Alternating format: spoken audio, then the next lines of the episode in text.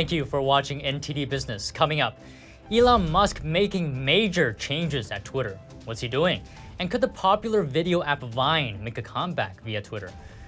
A dramatic video showing Chinese workers fleeing an iPhone plant en masse. What are they trying to get away from? And Russia quitting a deal meant to protect Ukrainian exports. And with global grain prices already rising, what could it mean for the global food supply? That and much more coming up on N T D Business. Great to have you with us, Don Ma here. Elon Musk is making major changes at Twitter just days after he took over. He has fired everyone on the board there except for himself. This is according to a filing today. He already fired Twitter's top executives last week. Musk is also testing the waters on changing how users are verified, meaning getting that little blue check mark next to your name. A friend of his floated the idea of charging people for that. Musk, on the other hand, replied, "Interesting." Twitter users have fact-checked President Biden's claim that dozens of large companies paid no taxes in twenty twenty. Last Friday, Biden tweeted that fifty-five corporations made forty billion dollars in twenty twenty, and they paid zero in federal taxes. Biden claimed that his Inflation Reduction Act puts an end to this. The law imposes a fifteen percent minimum tax on companies making over a billion dollars a year. But users added a note from Twitter's new fact-checking program called Birdwatch. The note mentions a Washington Post analysis. It said only fourteen of the companies would have had to pay taxes under Biden's new law, because only fourteen made over a billion dollars. We've reached out to the White House for comment. And could Elon Musk take on TikTok by bringing back the Vine app? N T D's Sean Marshall takes a look at the possibility. Elon Musk has started a poll on Twitter asking users whether he should bring back Vine, a short video app that Twitter shut down back in two thousand sixteen. Around seventy percent have answered yes. Vine was an app similar to TikTok before there was a TikTok. The possibility of the app's return caught the attention of internet sensation Mister Beast. He replied by saying it would be hilarious, prompting Musk to ask the question, what could be done to make it better than TikTok? Could Chinese-owned TikTok finally be getting some competition? Yeah, so Vine, uh, you know, to me was like, it was a very popular platform. When, when it went away, people were really upset. I spoke with the head of growth marketing at the Circlet app to get his opinion. What we're seeing is that other platforms have not been able to compete with TikTok. And I think that having something that's very much similar to that, that exists, that people already trusted.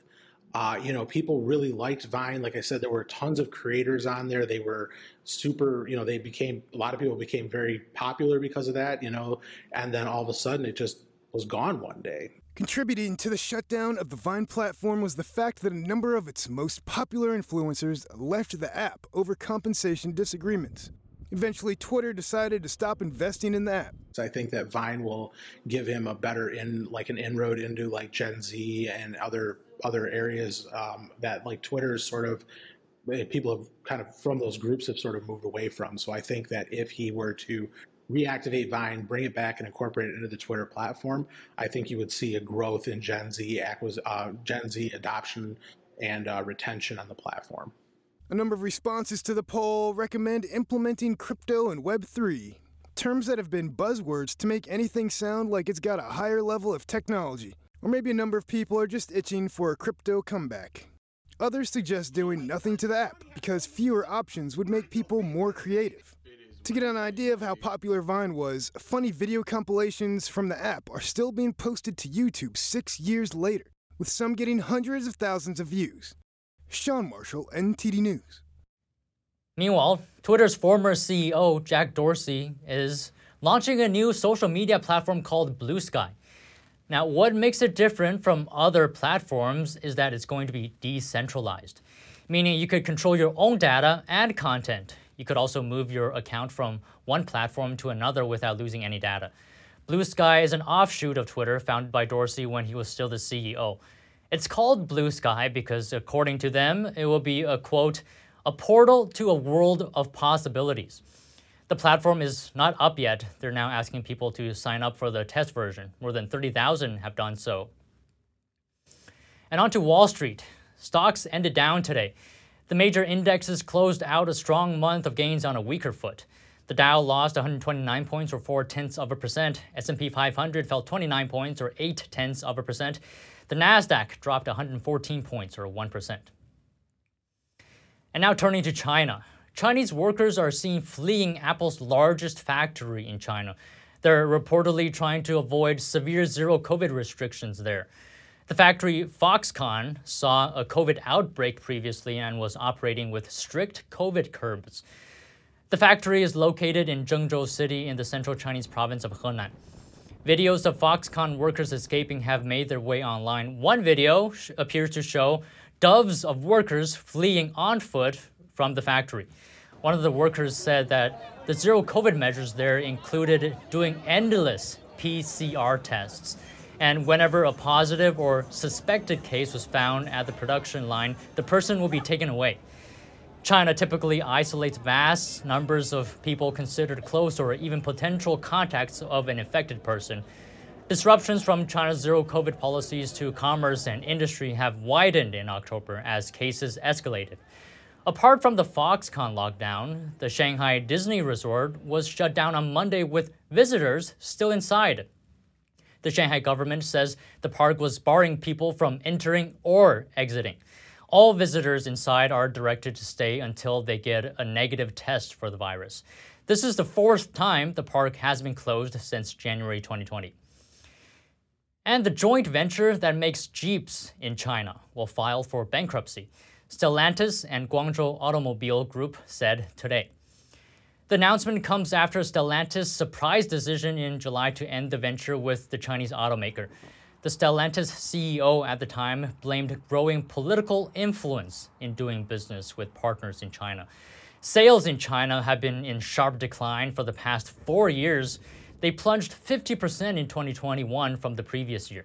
And for twenty twenty-two, the joint venture has sold fewer than two thousand vehicles, and in May, it reportedly sold only one.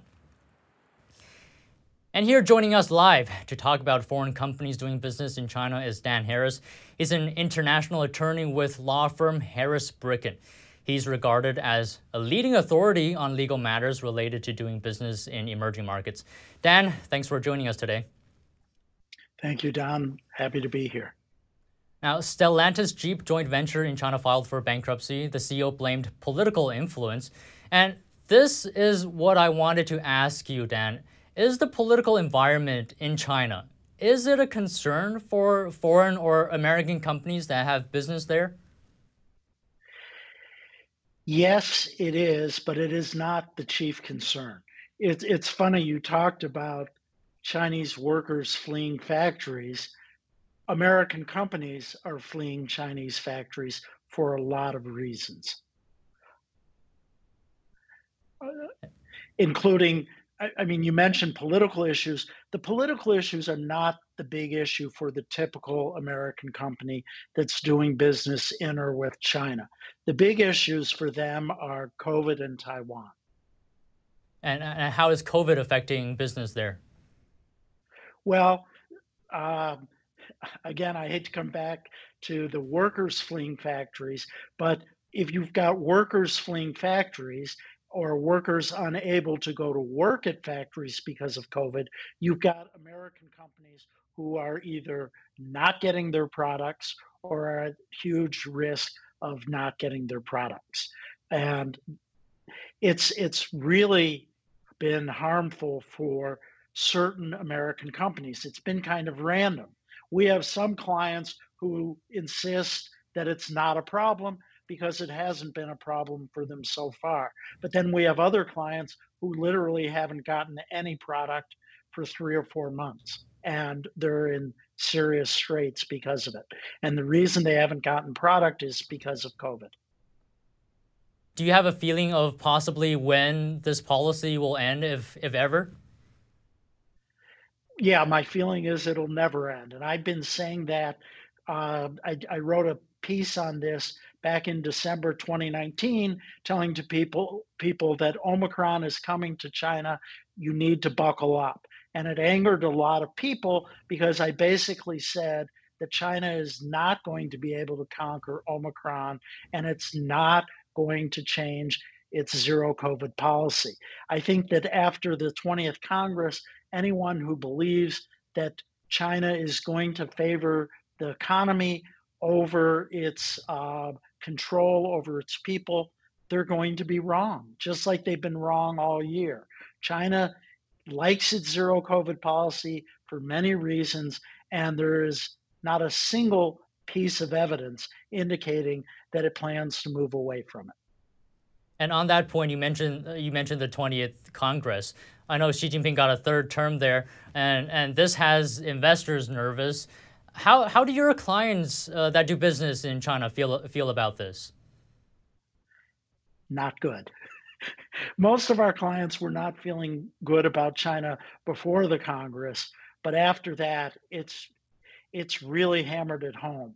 And uh, many of my friends who are expats in China have described the situation there as gloomy, even though uh, what happened at the twentieth Congress was not a surprise. The fact that it did happen and happened as strongly as it did has really thrown people for a loop. I actually, my wife asked me why people are so in shock at what happened at the twentieth Congress when they knew it was coming. And I said, it would be like your favorite team playing a team and you knew they were going to lose, and then they lost by fifty points. It it was worse than what anybody could have imagined. Basically, the party Congress said, the economy doesn't matter much. What matters is security. And, and is, is this why uh, foreign companies are eager to leave China? What is the danger right now? Well, the danger is COVID. The danger is not getting your product. The danger is China does something with Taiwan. Uh, either starts a war or starts a blockade. People have argued with me which it's going to be. My response always is, no matter what it is, it's going to be a huge deal for anyone who gets their product from China. Look at what's happened with Russia. There will be massive sanctions. And our clients realize that, and they're worried that, you know, COVID may be cutting thirty percent of their product right now. Taiwan could cut back one hundred percent. And companies cannot survive that. So they're scrambling. Um, what I always tell people is every single one of our clients that has their products made in China for somewhere else wishes they did not have their products made in China.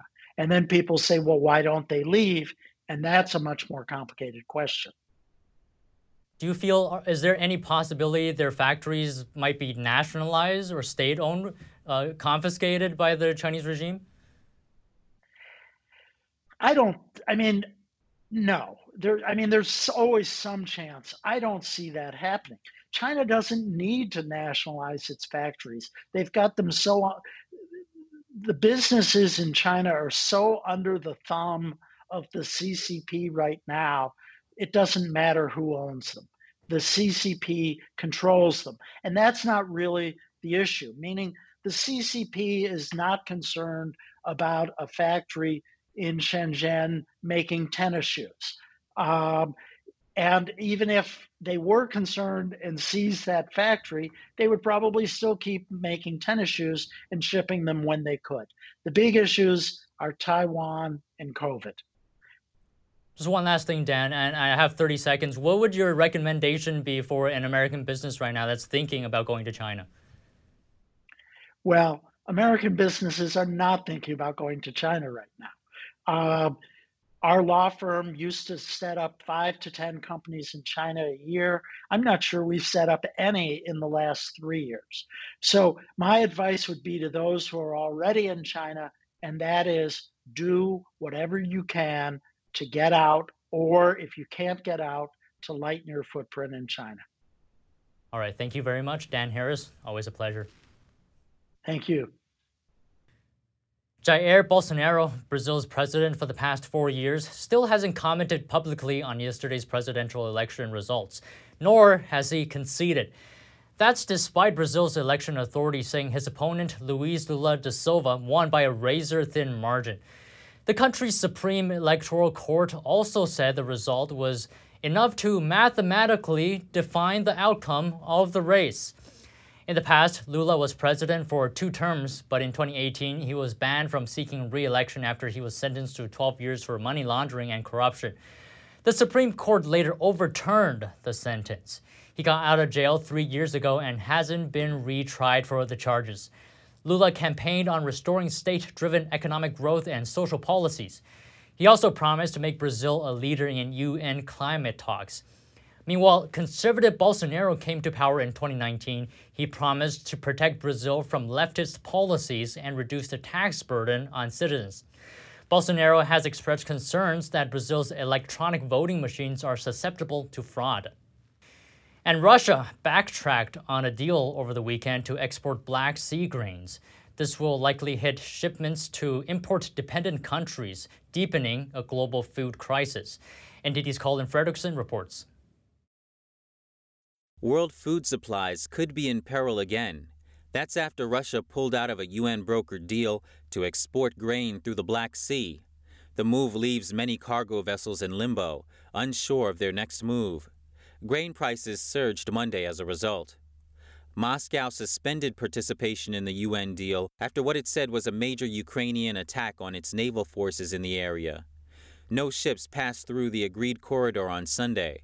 However, the U N, Ukraine, and Turkey, the other three parties to the deal, want to keep cargo flowing. They've agreed to a plan to move sixteen ships on Monday. Speaking Monday, Turkish President Recep Tayyip Erdogan said he would press ahead. By helping to establish a joint mechanism in Istanbul, we reduced the food crisis by putting nine point three million tons of Ukrainian grain at the world's disposal, even if Russia behaves hesitantly because it didn't receive the same benefits, we will continue decisively our efforts to serve humanity. Even so, traders warn that the situation remains very uncertain. That raises fears that global grain prices could again soar, fueling inflation and threatening supplies to many nations.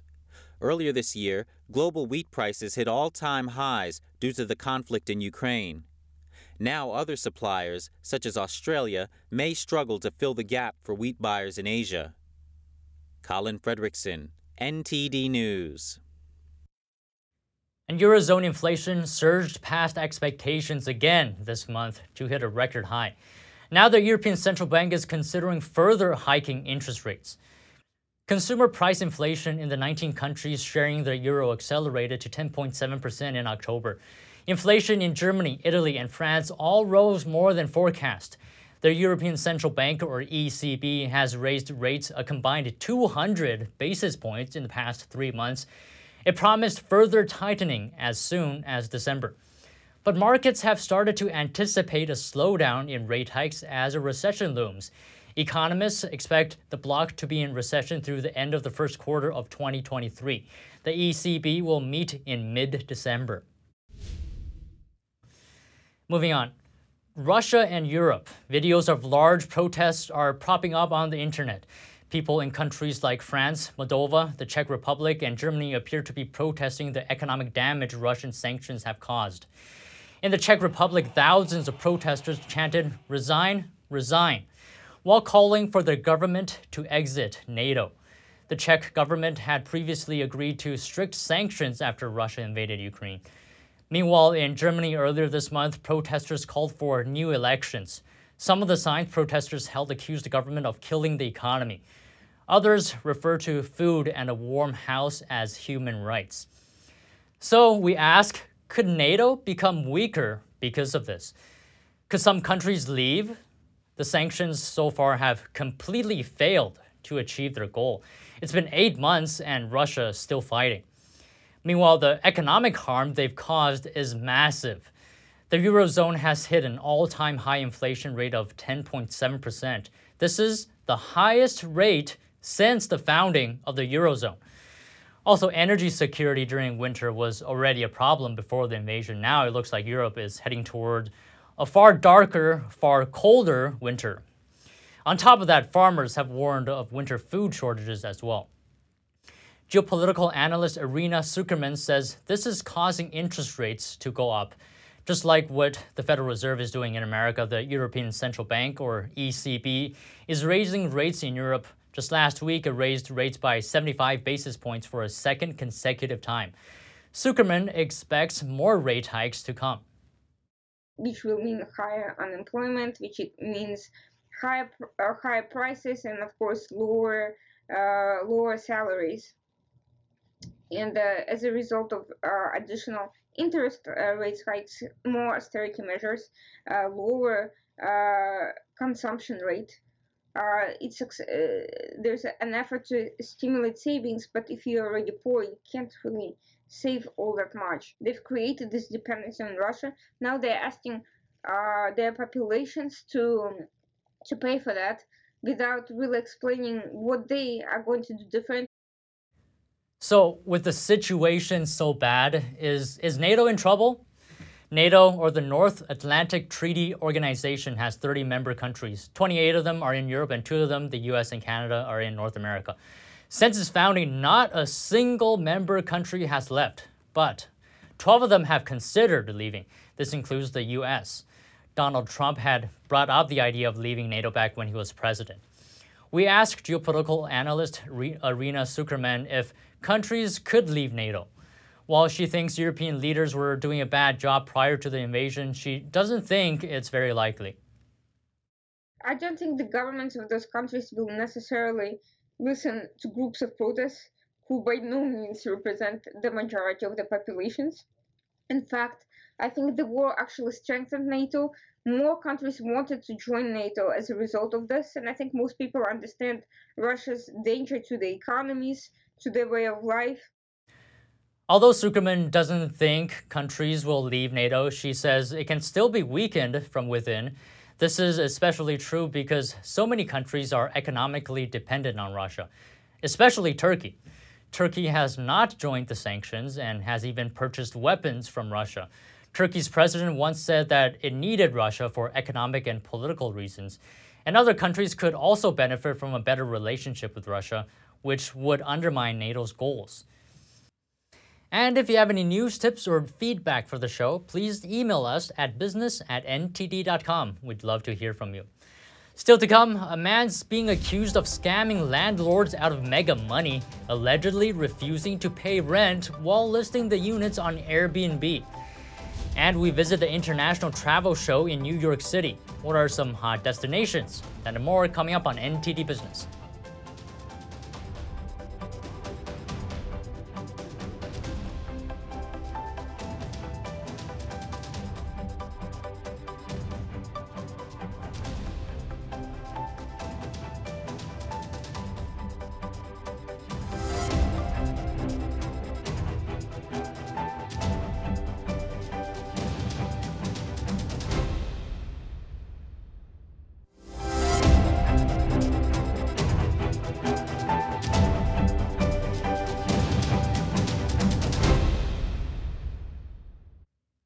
And welcome back. A man who calls himself the Wolf of Airbnb is accused of scamming renters out of more than a million dollars. Federal authorities say Conrad Beecher failed to pay rent for at least eighteen apartments in Manhattan in twenty nineteen. Beecher in turn allegedly listed the units as short-term rentals on Airbnb and other rental platforms. Authorities say he made more than one million dollars over three years. Prosecutors also say he used fake tax return documents to make more than half a million dollars in Paycheck Protection Program loans in twenty twenty-one. Those loans were supposed to be used to provide relief to small businesses during the pandemic. Beecher now faces two counts of wire fraud and one count of aggravated identity theft. No word yet on how he's pleading, but the two counts of wire fraud each carry a maximum sentence of twenty years in prison. N T D's Sean Marshall took a trip to the International Travel Show in New York City on Saturday. Here's how it went. It's the International Travel Show in New York City at the Javits Center. If you're looking to travel somewhere for a vacation, this is the place you want to be. And it's the first one since the pandemic. It was full of leaders, thinkers, and innovators in the travel industry.